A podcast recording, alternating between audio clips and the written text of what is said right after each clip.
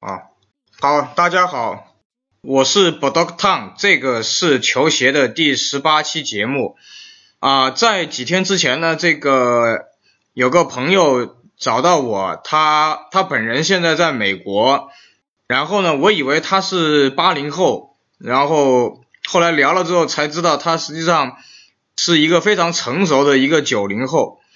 他喜欢球鞋是因为他爸爸。在八几年的时候就就开始呃买球鞋穿，然后他爸的这个呃元年的这个 AJ 一的 AJ 一的乔乔一到现在还能穿，然后呢他其实他那有很多元年的 OG 球鞋，嗯，他也有很多他的故事想跟大家分享，他的名字我刚才想了半天，他说他喜欢。打那个 Dota，Dota 里面有个东西叫 Seven，然后那就说行吧，这个节目他要录很多期嘛，就就叫他 Seven 了。那么现在由 Seven 来跟大家说说他的故事。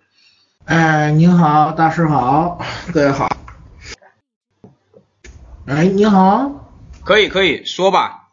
啊，大家好，哎，我是 Seven，这个。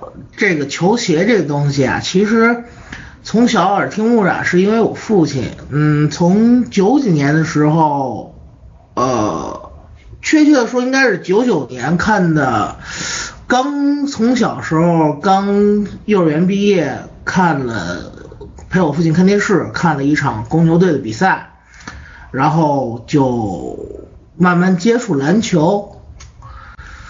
但是真正去接触球鞋的话是二零零三年，是因为当时本人非常喜欢麦迪，然后我父亲送了我一双麦迪的球鞋，我记得当时很清楚是麦迪四点五。真正而接触 AJ 的话是在零四年年底到零五年的左右，是乔十九跟乔二十。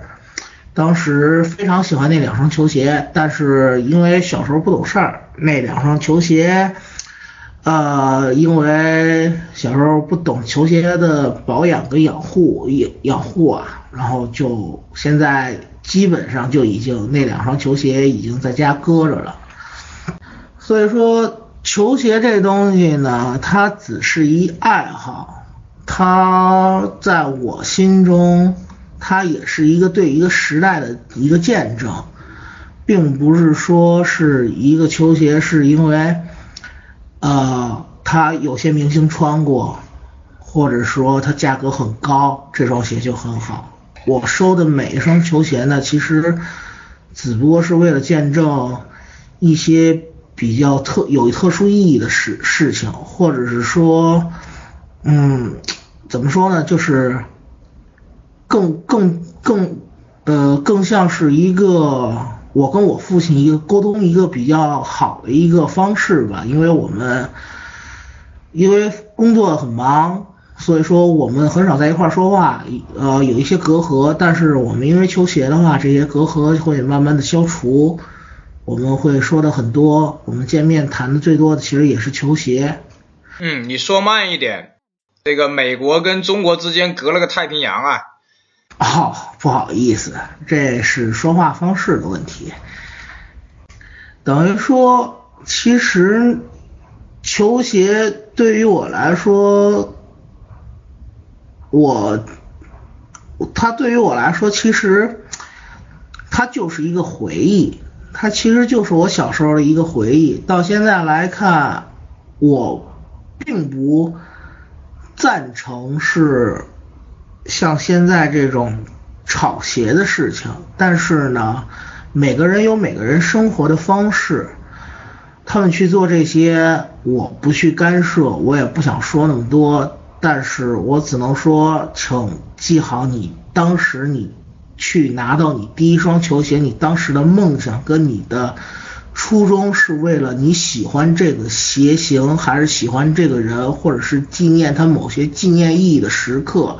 还是为了钱，所以说我现在发现，慢慢的这些比较大的一些球商、球鞋商，还有一些真正说喜欢、热爱球鞋的人，他的本质已经开始变了，他们而不是为了去在多年以后拿到当年的 OG 球鞋说这是元年的球鞋，这里头有什么故事，而只是想对人家说，我这个店里头，或者说我这个人，我就是国内一个收鞋的大咖，我有很多鞋，我就很牛逼。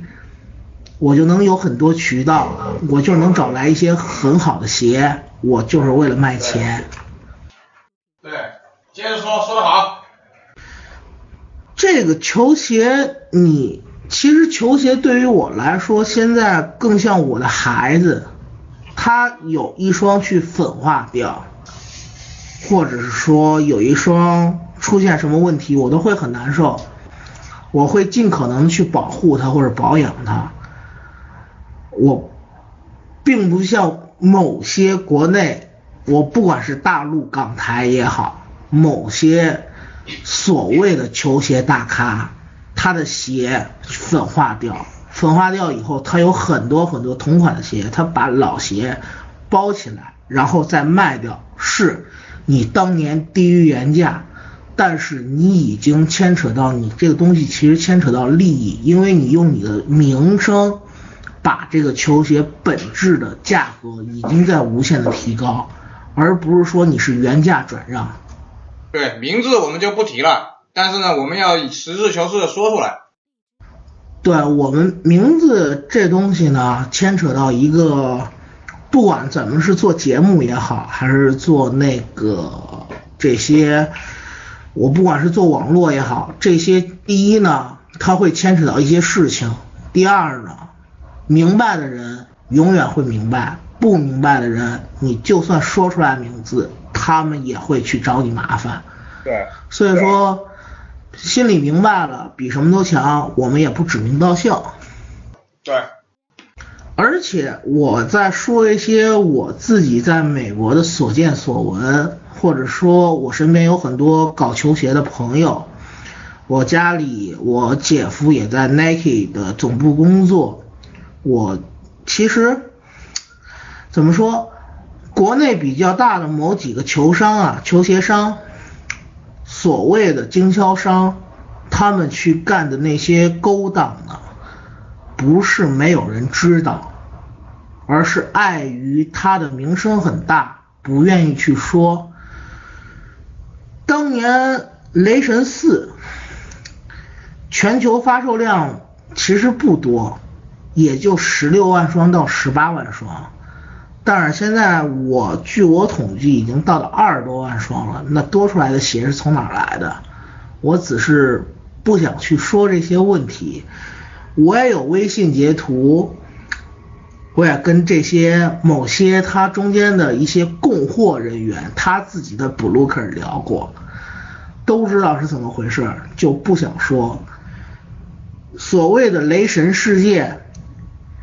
Real Turbo 事呃 Real Turbo 事件，还有公牛愤怒的公牛的事件，灰绿事件，椰子事件，这些幕后的操纵者，请你们自己有点良心好吧，不要拿着几百块钱或者一千刚出头的货。来去卖上万块或者几千块，你挣这个钱是你已经把你的利益拉高了，但是你觉得你这个亏你良心吗？有多少孩子是因为你这个而受骗而在家难受的？对，呃，这个事儿，反正那些人是打死不认吧。反正也前段时间也有些人问我去那些人那里买，我就只能这样说，我就说。你不要买那些很火的款就行了，你去买那些不火的款。然后那个人说他已经买了，那我说那你好自为之吧，只能这个样子了，一笑而过吧。呃，大神，大师你也知道，你也有做工厂的朋友，谁其实都有一两个这种朋友。其实简单来说，你这些东西做的好与坏，其实最简单分辨的，它能做的一模一样的话，一模一样的话，其实最简单分辨就是它鞋垫，它鞋垫很薄，就像艾米纳姆四现在也有造假的，也是限量，为什么呢？因为一双艾米纳姆斯能卖到二十万人民币或者三十万人民币。我限量造假，我全球只有五十双，但是我很肯定的告诉你，这双鞋当年造出来不止五十，至少一百双以上。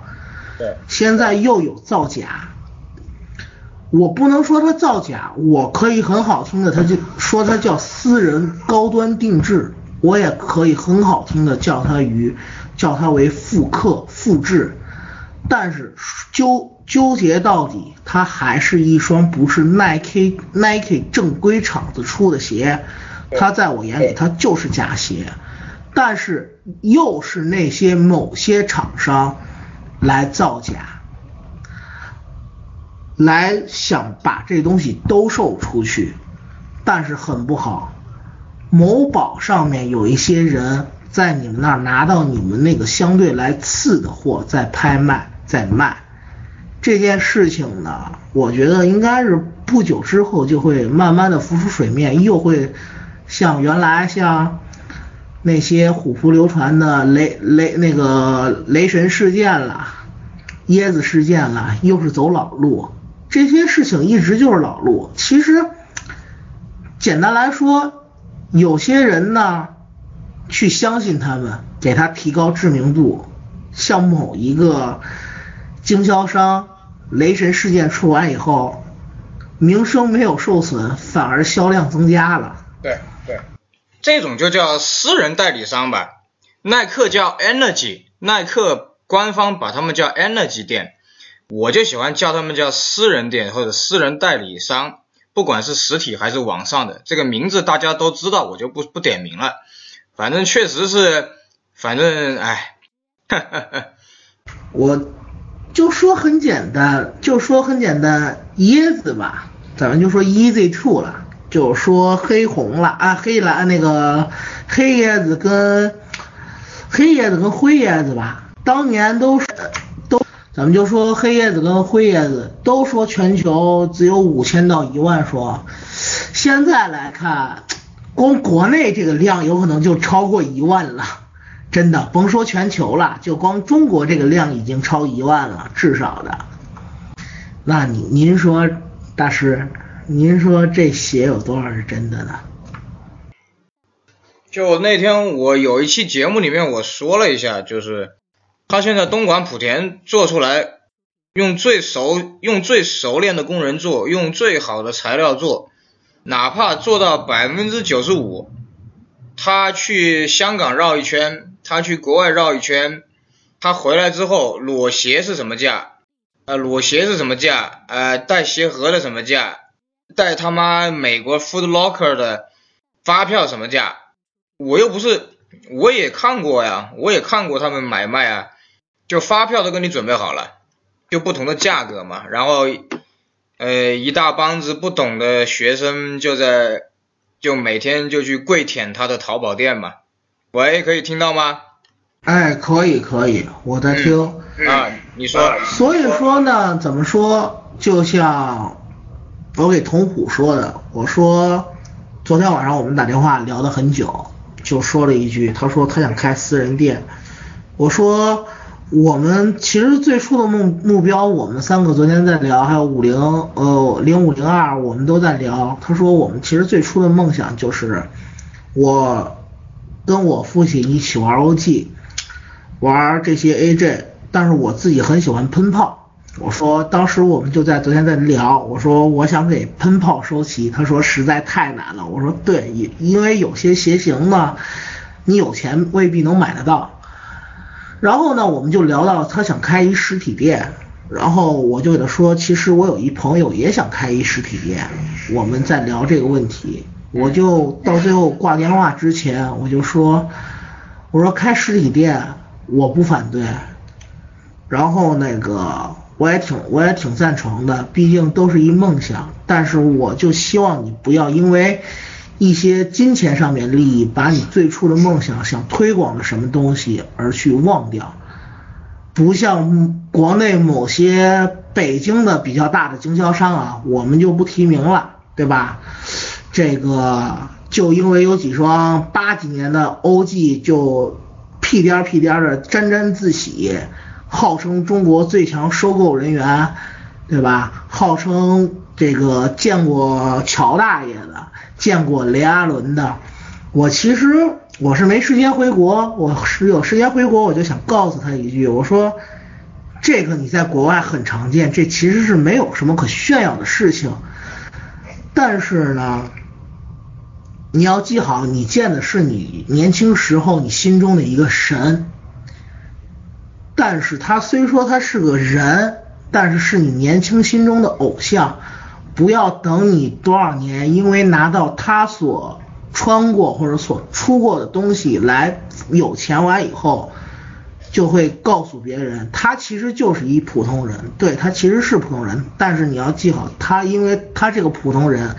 给你带来现在的财富，对，就就算是我们说了，我们去卖鞋，我们去做鞋，我们不会把价格拉很高，我们就想是做一个文化推广。其实我很欣赏龙七，他做的国内的这个球鞋的这个测评啊，俱乐部还有文化推广，我觉得他做的很好，但是人家做的很成功。龙七啊，是这样的，我插两句啊。龙七实际上是两个人，一个龙，一个七。那个龙是不出来的，那个龙是不出来，出来的那个比较胖一点，那个长头发的好像是七。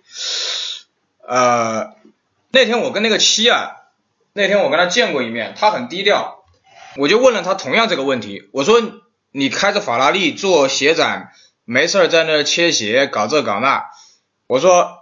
首先让你火了的是耐克他自己做了亏心事，耐克他自己没有放气垫。如果耐克不做亏心事，你也火不起来。但是我很佩服你，就是坚持坚持做球鞋、切鞋这些东西。我说，哪怕你有金山银山，你这样做也确实很烧钱。然后我就问他，你这样做到底为什么？他的回答我很满意，他就说，我们就是摸着石头过河，这个东西在美国很成熟。但是在大陆刚刚开始，他就想走下去摸索下去，而这个答案我就觉得我很喜欢。然后广州那个我就不提是谁了啊，广州那两家店的那个那个老板，我就问了他一个问题，他说你不要看我风光，你不要看我每次抽鞋很风光，我有大把的垃圾鞋要处理啊。好像他妈还是他家里人是谁是耐克的原来，然后他自己开了个什么。还有几家什么光华体育吧，就全部是处理他的垃圾鞋。然后北京那个你刚才说那个那就不用提了，人人都知道。当年跟乔丹见了一面，我只问了他一个问题，我就觉得他已经不爱鞋了。我问他，我说当年全国就两个人跟乔丹见了面，你当时见了乔丹有什么感觉？他停了两秒钟，他说他就是个人。然后那天我在他店里面，他就不停的在说开分店啊，装修啊。玩摩托车啊，就不停的说这个。我在他眼里，在我在这这几个人眼里，我都很难看到那种，就像你刚才说的，拿到第一双球鞋时候的那个眼神已经没有了。确实，我我比较惋惜吧，可以这样讲，有点惋惜啊。可以听到吗，Seven？哎，可以可以。他其实这个呀，是一国内人的通病。嗯。怎么说呢？某些东西给你带来经济效益，但是达到一个瓶颈的地方，你再往回看看，其实你已经把你当初的梦想忘掉了。等你过完这个瓶颈期，你再想去找这个梦想的时候，你会发现你走过的这条路有很多地方需要你去重新补的，去补修的。这条路，等他发现他最初的这个梦想忘掉完以后，他想往回走这条路的时候，就会非常非常难了。嗯，因为因为你因为你确实也比较在美国可以经常看现场比赛啊，然后拿到球星签名啊，但实际上这个东西在美国是个很普通的事情，然后到了大陆就。每次这些什么科比、詹姆斯来，就搞得跟搞得跟他妈的太太呃什么，搞得跟所有人就搞像，哎，都不想说了这个事儿。没有，其实在美国啊，其实说很明白了，我很欣赏这些在场上打球的人，他的这个球技跟他的这个打球认真态度。但是在生活当中呢，我很不喜欢这些球星，因为呢，这些球星大部分的球星其实就是黑人，家里是很穷的这些人出身，他非常没有素质跟道德的。对对，就比如说科比，科比有可能这个节目让科科密听见的话，我觉得我会死得很惨。科比当年就是个强奸犯。他拿了多少钱把那个当事人去给买平了？但是你觉得他是一个国际巨星，所谓的国际巨星球星所做的事情吗？但是他做出来了，做出来还不承认。所以说，球星啊，他是他是有很风光的一面，他也很容易受伤，但是。我真的很不很不喜欢球现在的球星，我喜欢九六时代的球星，比如说九六九七九八时代的球星，比如说都退役了，就该退的都退了，现在在场场上还屹立不倒的，也就邓肯、帕克、科比这几个人了。对，接着说。呃，所以说呢，我带动。的说出来一个人名就易建联烂，不要说喜国内喜欢易建联的朋友就别黑我，他打球真的很烂，他并不是说他身体机能是什么，他融入就是身体的这个机能锻炼，还有这个打球的这个感觉，他融入不到美国，说他在国内太了一个人在。美国完以后呢，人家把他这个重心呢，让他去适应别人，他接受不了，他打球真的很烂。对，我也是不喜欢，我也是不喜欢他打。哎哎。还有姚明还好，姚明真的还好，但是我当年见姚明的时候，让他给我签名，他很不屑，我就说了一句，我说我欣赏你，我才让你签名。我不欣赏你，你他妈就是一傻大个儿，甭在这儿给老子装逼！我当着他面说的，当时我才十六岁。嗯嗯，接着说，嗯，接着说。他过来就告诉我，他说，我觉得你是个 A B C。我说，你不要管我是不是 A B C，你也不要管我是不是哪的人，我只说我很欣赏你，我很希望让你签个名，但是以你那个态度来看。你不像一个该有的球星该有的风范，只能说，假如说你在场上打完球，我让你签名，对不起，你刚打完，你很累，你拒绝我，这个是情有情有可原的，或者是说你在你私人生活当中，我打扰你，也是情有可原的。呃，但是呢，您是来参加这一个您的球星见面、球迷见面会，您不给我签名，这就有点说不过去了。嗯嗯嗯嗯。所以说，球星的这些素质真的很差。不要是因为，就说句难听啊，科比到中国，某些男生见科比下跪，我就想请问一下你呀，你给你父母跪过吗？对对对。对，对这个是个很大的社会问题。中国，中国人为什么外国人看不起中国人？为什么中国的那些愤青？我不是说日本不好，但是日本他的这个民族很团结，我很欣赏他民族团结。但是历历史遗留问题是历历历历史遗留问题了，这个跟其实跟我们没很大的关系，因为这是历史遗留问题。是两个国家方面的政治还有历史原因，是你们这些人是咱们这个普通人是努力来改变不了的，这需要是国家来解决的。但是我很欣赏日本这个民族团结性，还有他这个政国家政府的他这个他这个办事方法，他这个的确是为人服务，还有他的。怎么说呢？还有他的一个人的一个本质上的一个傲气。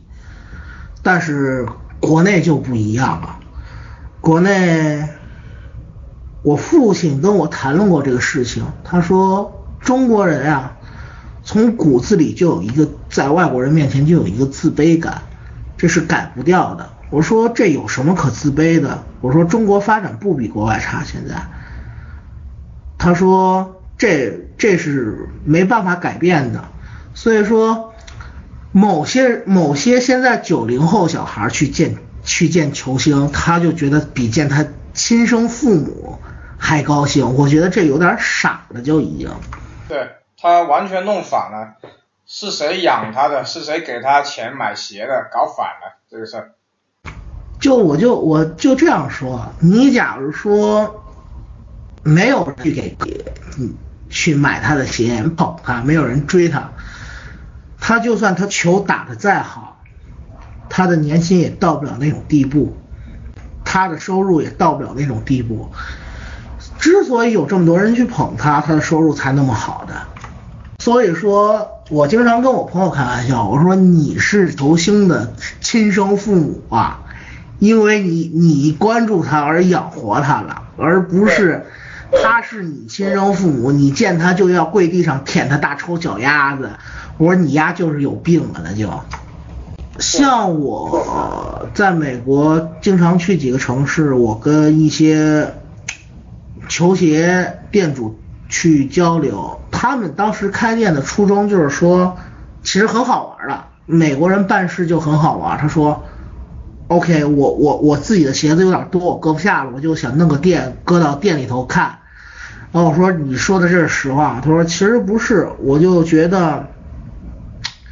有些鞋子很难很难，是说让一般的有机会的 孩子去拿到球鞋，我来开个这店，我用我的渠道来拿到这个球鞋，我加点钱卖出去。但是 这是一些小球小小球鞋店，他挣的不多，只是为了是一些爱好者。比如说那些大的球鞋店就不行了，所以说。每个地方跟每个地方其实都是一样的，所以说爱鞋的人呢，他他会发展的很不好，他这个鞋店。但是呢，假如说在开鞋店当中，他把这个理念变掉了，他的鞋店就会发展的很好。现在都是这样的，现在这国内这几个私人的做的大的 energy 的店。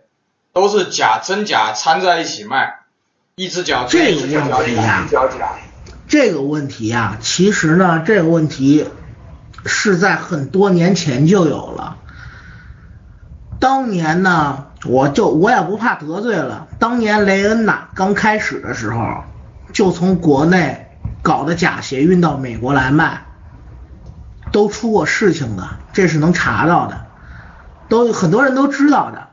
然后在二零零八年的时候，美东港就是纽约那边缴获了一批 Nike 的鞋子，有 Jordan 呀，有别的系列，有 Dunk 呀，然后有 Air Force 呀，都是假鞋，但是做的比真鞋都真。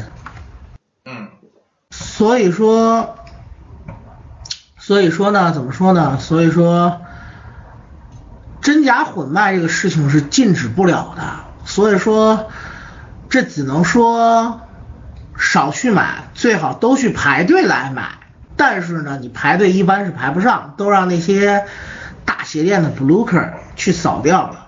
对，这个重点点名一个叫太子哲的人，那压挺狠的，其实。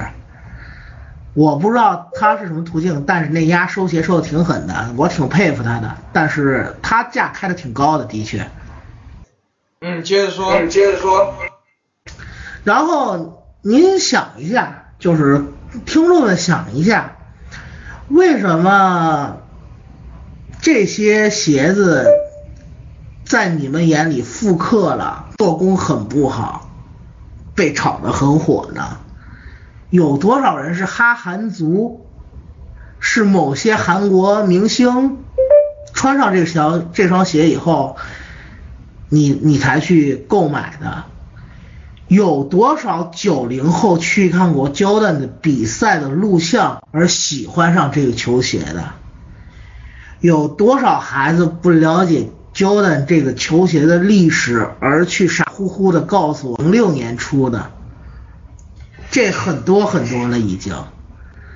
有多少九零后小孩因为一双根本价值就不到四千块钱的鞋，而就疯抢到四千而去买呢？你这个钱到最后流入到谁的兜里？只有两个人，一个那些该死的球鞋店，一个就是 Nike。Nike 的饥饿营销的方式，他赢了，他这个圈钱活动他赢了。他这个公关做的真棒，他的公关比阿迪做公关做的好太多了。对，我跟你讲个故事啊，昨天，昨天那个在那个耐克直营店里面，有个估计也是九零后吧，跑过去对着那个 Jordan Future 指着说，这是正代吧，很大声，你知道吧？然后店员说，这个叫 Future，啊。就是那个，我叫它 AJ 十一草鞋嘛，乔丹十一草鞋编织材料嘛，啊，就是就是耐克不管怎么说都赢了，不管你是买真买假怎么样，最后的赢家都是耐克。但是呢，三十年河东，三十年河西，我认为耐克离崩盘已经不远了。然后今年乔丹来中国，我觉得是最后一最后一针强心剂。你看那个上个礼拜在广州就全国呃限量抽号那双十一漏吧，十一漏 I 一那双，前几年复刻的七百块钱我都嫌硬了，我都没买。这一次是一千三百四十九吧，好像明显感觉到卖不动。在在我的城市这边的旗舰店里面，四十二码半黄金码没人要，然后那个。乔七的那个冠军套装没人要，就是已经开始有崩盘的趋势了。这个东西，你接着说吧，接着说吧。不不不，这个咱俩就这样说，他崩不了盘，因为耐克做的公关做的很棒。你放心，他想崩盘至少还能坚持个三四年，因为他不光他不光交代呀，他还有像什么詹姆斯啦。对吧？大科黑，大科密了，是吧？大科密给他支撑着也可以。他交代就算它胶带崩了，它其他企业的系列就崩不了。你发现没有？胶弹不火了，那双十一六出的不火，紧接着就出了各种的袜子，就是藤原浩，他就跟日本联名就出这些鞋。所以说耐克崩盘，它就算它胶弹去崩，我只能这样告诉你，以我来看。它是回到零七零八年那种比较稳定的一个呃比较一个稳定的这种理性消费，它没有像现在这么疯狂的消费。呃，是啊，肯定不会崩的很快，就是肯定会有一个饱和期吧，可以这样讲，有一个饱和期。饱和期现在。其实我感觉啊，现在已经陆陆续续已经到了，因为你所说的那双漏跟那个十一呃十一漏跟那个七加七的冠军套啊，还有你看像去年的传奇蓝，还有六加六冠军套，然后还有像今年的这个。呃，像什么，就是喷炮了。原来你像鱼骨喷，其实他做的，其实他做的是很棒的一双喷了。但是他前两年把喷炮做烂了，这也没有办法了。国内卖不动，这也很正常。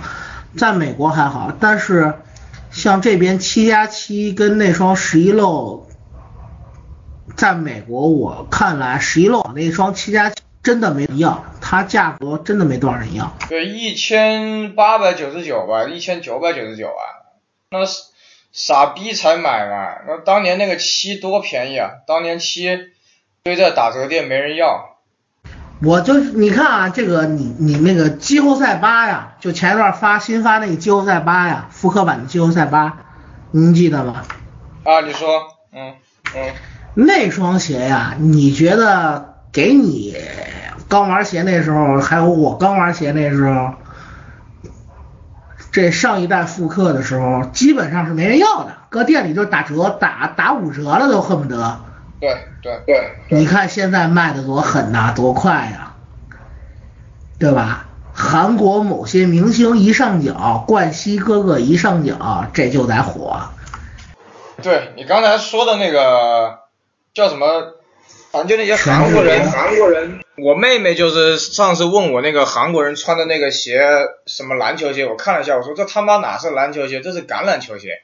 就那韩国明星傻逼穿了，然后跟别人说这是什么篮球鞋，然后那些九五后啊那些就疯狂的去买嘛，那他妈的就是个橄榄球鞋，我操！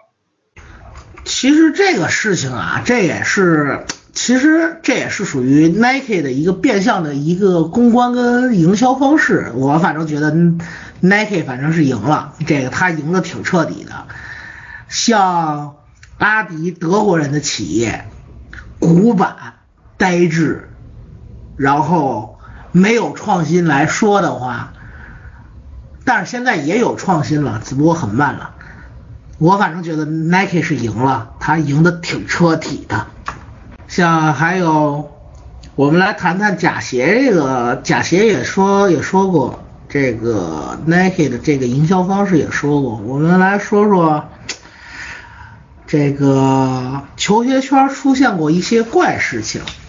啊，你说啊，说您您看啊，国内这些球鞋啊，球鞋爱好者啊，就所谓的这个。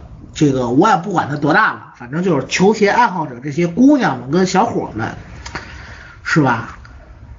爆双去年复刻的黑红六就告诉我，这双鞋元年配色，什么都是居于元年的。我只想告诉他一句，我说您看您那三 M 反光装置，你那三 M 反光的东西，我说元年可没有啊，而且您这鞋底是蓝鞋底，可不是白鞋底了。其实啊，现在国内球鞋啊，国内球鞋现在一个趋势啊，就是怪事儿。它不像美国有个很好的文化底蕴，中国球鞋圈其实就是一个炫耀的圈儿。哎，我有多牛逼的鞋，我有什么什么鞋，但是我就想说，你那鞋有可能就是假的。嗯，你稍微说慢一点，有点卡。就是 我说呀，就是现在美国这个球鞋圈这个文化呀。很成熟，但是国内是刚起步。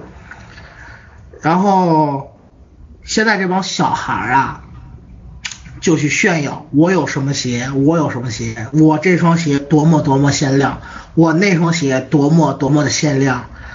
但是我想告诉你，有可能这些你所谓的这些超限量的鞋全是假的。对。没事儿，艾米纳姆四淘宝上三千五百块钱一双，什么什么纯原装货。你你你要是想装逼的小伙伴，听完这个节目去淘宝拍吧，挺牛逼的那鞋做的，除了鞋舌有点不一样，然后那个鞋底儿有点有点不一样，就是还有它那个漆的那个上色有点不一样，其他做的都挺真的，上脚完全无压力，看不出来，去买吧，装逼的小伙伴反正赶快行动起来。对。我那天说了一个道理，我说很多人要我看真假，我说看真假有必要吗？他能把这个鞋做出来，能把你骗到，他绝对比任何人都懂鞋，他才能做出来。所以现在中国人是很多人不过脑子，不用脑子去想。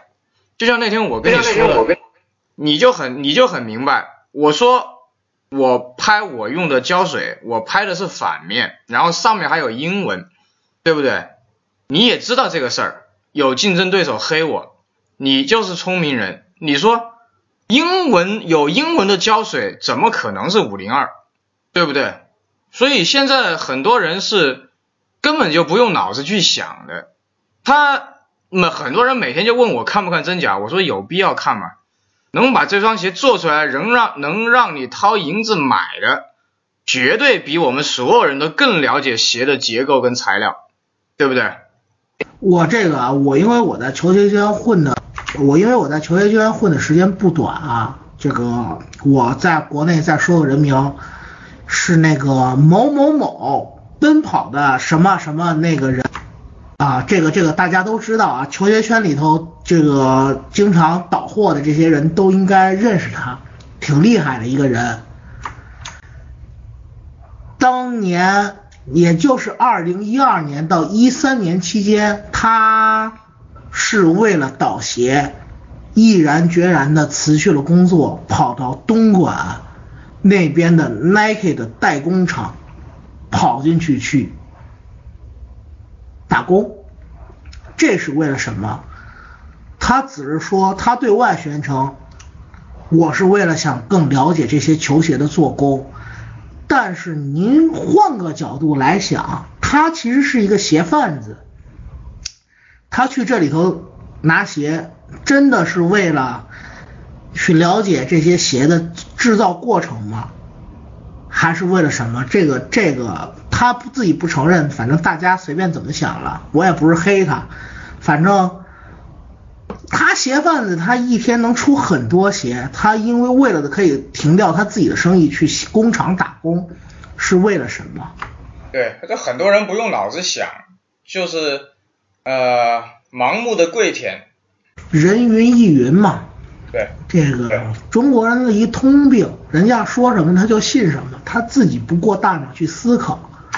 对，今天我还跟那个，今天还是昨天呢，我跟那个 Seven 我说那个那个那个那个，就是有人黑我那个五零二的事儿，他说操，这个事儿美国都知道，真的是，我觉得，没有这个问题啊，我给观众说，我给听众们说一下，是当时呢，我有一双那个乔三呀，乔三开口笑了，这个我就说，我有三双嘛。然后我就说我自己去买个胶水儿，然后我就跟我朋友开着车，我们俩端着屁颠屁颠去买胶水去了。然后呢，我说我靠，这胶水挺贵的，应然后我看那介绍，我说我操，专门修鞋的呀这些东西啊，这个胶水应该挺好的，四十美金，四十多加完税四十多一瓶的，两瓶你还得掺对比，这应该挺贵的。然后我朋友拿来，他说我操，这不是虎扑五零二大神用的胶吗？我说啊，这什么事儿啊？然后我朋友就把这个事儿叙述给我了。然后我说你们混虎扑的人，这个脑子这个挺好的呀。我说怪不得你这个博士哥这个都考当了七年博士，还没从研究院毕业，还没从博士院毕业呢。我说你你这个脑子挺好使的呀。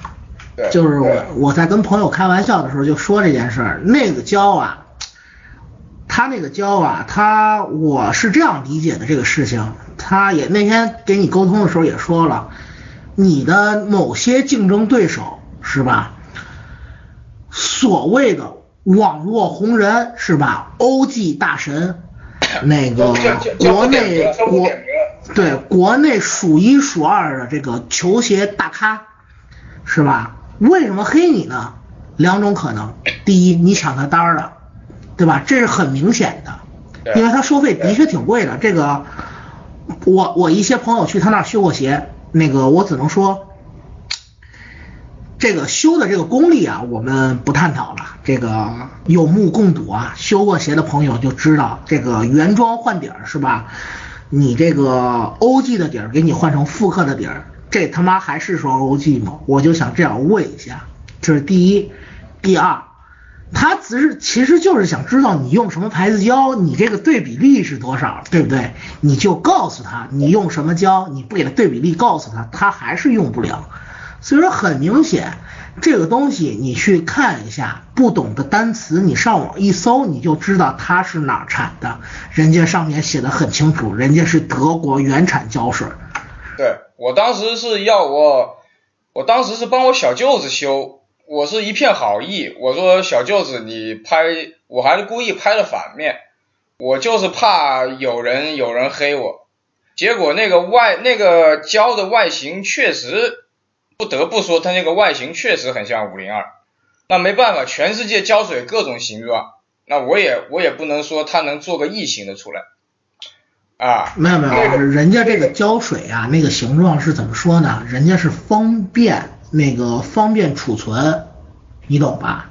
这个跟你是没有关系。但是我只想说，这个虎扑上面这些大咖们，这个大脑啊，就是有点问题。咱那个看不懂英文单词呢，不爱学呢，咱就看点美剧。实在不行了，咱就那个回小学，咱去学点背下英文单词，是吧？一本书后面也就三百个英文单词，也不多，咱背一下，咱赖好能看懂是什么意思也行。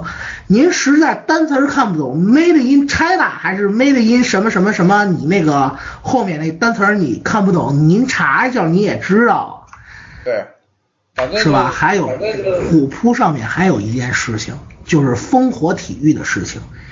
人家卖着一个好好的一个灰绿，非让虎扑那帮鉴定大神说人家是个假鞋，对不对？人家冤不冤枉？都是动了别人的蛋糕，这个蛋糕就这么大，反正能把白的说成黑的，黑的说成白的。就是虎扑上面拍着胸脯给您保证的，我们绝对是正品鞋，我们给虎扑有什么赞助？我们是虎扑指定卖家，百分之九十都是卖假的，真的百分之九十都是卖卖卖假货的。这这这我我看过，我看过，这我真看过。哎，没办法，中国人因为一九四九年以后啊，这个独裁集权加上十年文革，中国人已经没有审美的没有审美的能力，然后中国人也当了几千年的。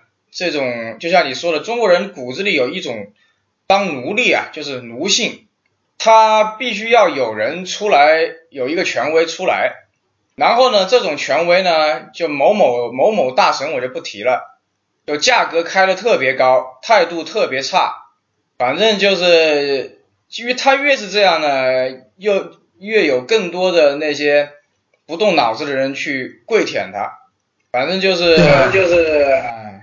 就像就就像我们那个国民老公王思聪还捧杨杨小姐杨幂小姐的臭脚一样，看了九遍视频说绝对不是杨幂，一个道理，是吧？捧臭脚这个事儿呢，其实都能理解，但是呢，您这个捧这个臭脚的时候，您过个脑子看看也行，就甭别过脑子，让人家。给你当一猴在那耍就挺不好的，我觉得。对。您看这个胶水问题是吧？五零二大神。然后别人叫我五零二小王子。没有没有，我们这儿给你改的叫五零二大神。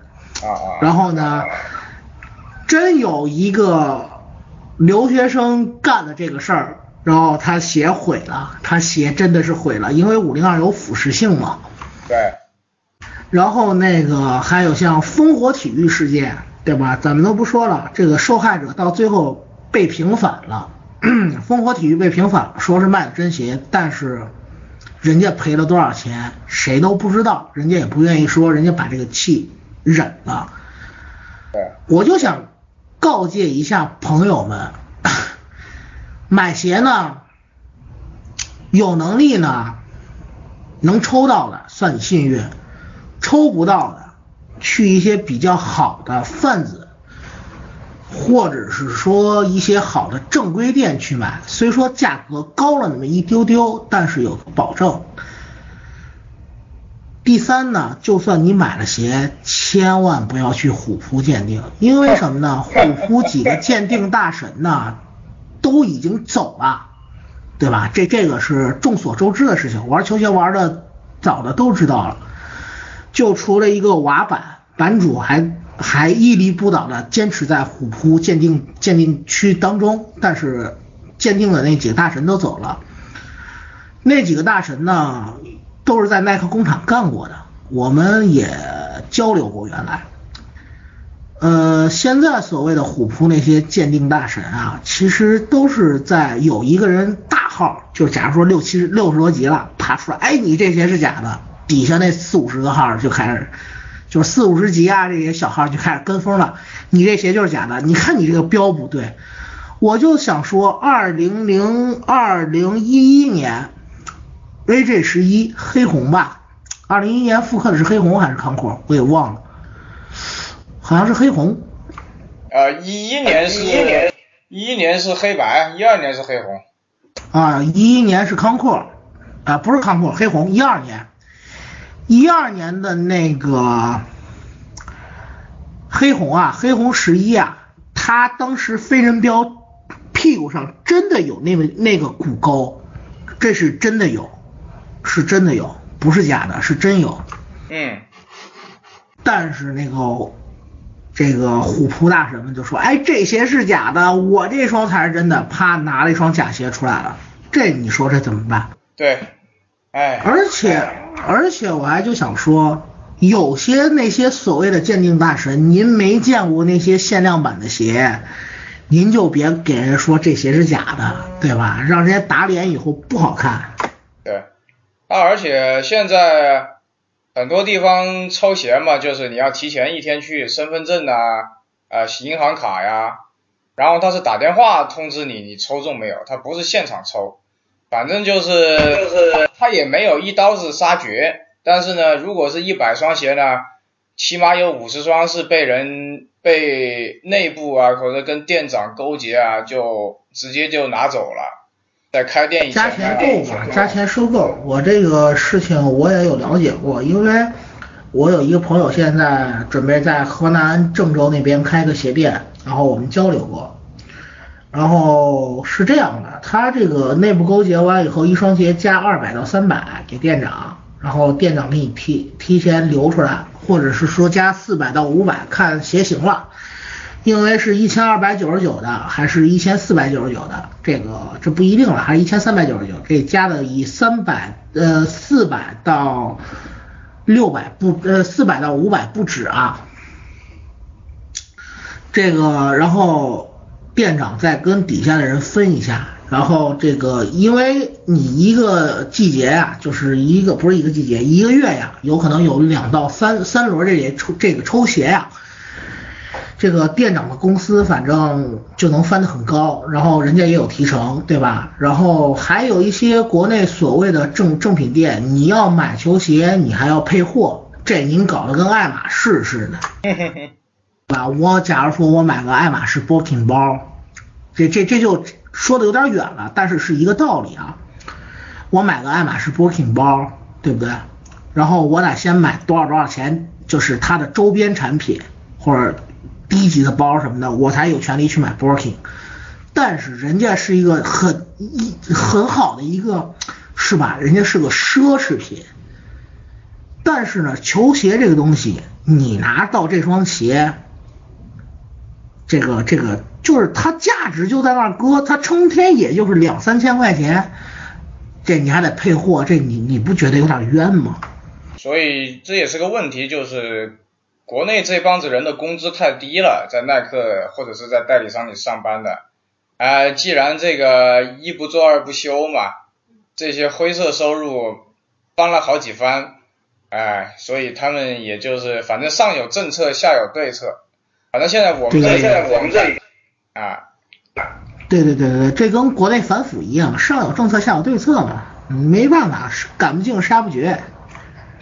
对，这这就所以说有很多这个问题，一是配货，二是怎么说呢？它这个这样就失去了一个公平性。国外也是这样，但是呃。哪个地方其实都一样了，这反正有失公平，所以说没办法，这才能养起养活那么多所谓的大的 dealer，国内大的 dealer 跟这个牛逼的 broker。对，上次去上海嘛，他们就说现在常年有几个东北的拿着几百万嘛，就是就相当于在赌鞋嘛。就举个例子，就像那个纽约风衣嘛，当时说要出的时候，我就怕被他们扫嘛。结果后来这个纽约风衣他们没扫，现在纽约风衣最便宜的才八九百块钱，我买的时候是一千出头，所以就已经看得见这个市场已经开始饱和了。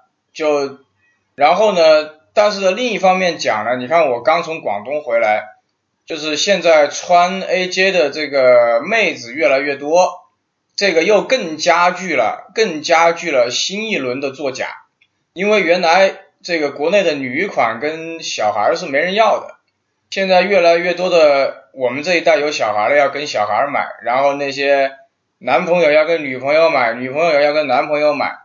这就是新一轮的造假跟新一轮的这个限量抽号会出现的问题，你接着说吧。这个呀，怎么说呢？这个问题是很常见。你看我到现在，我有时候就收个女鞋呀，收个儿婴儿鞋呀，因为我我有可能结婚还早，但是你的那小小鞋看着挺可爱的，搁家看着搁一套挺其实挺好的。呃，怎么说？还有一些像什么事情，现在国内。很常见的，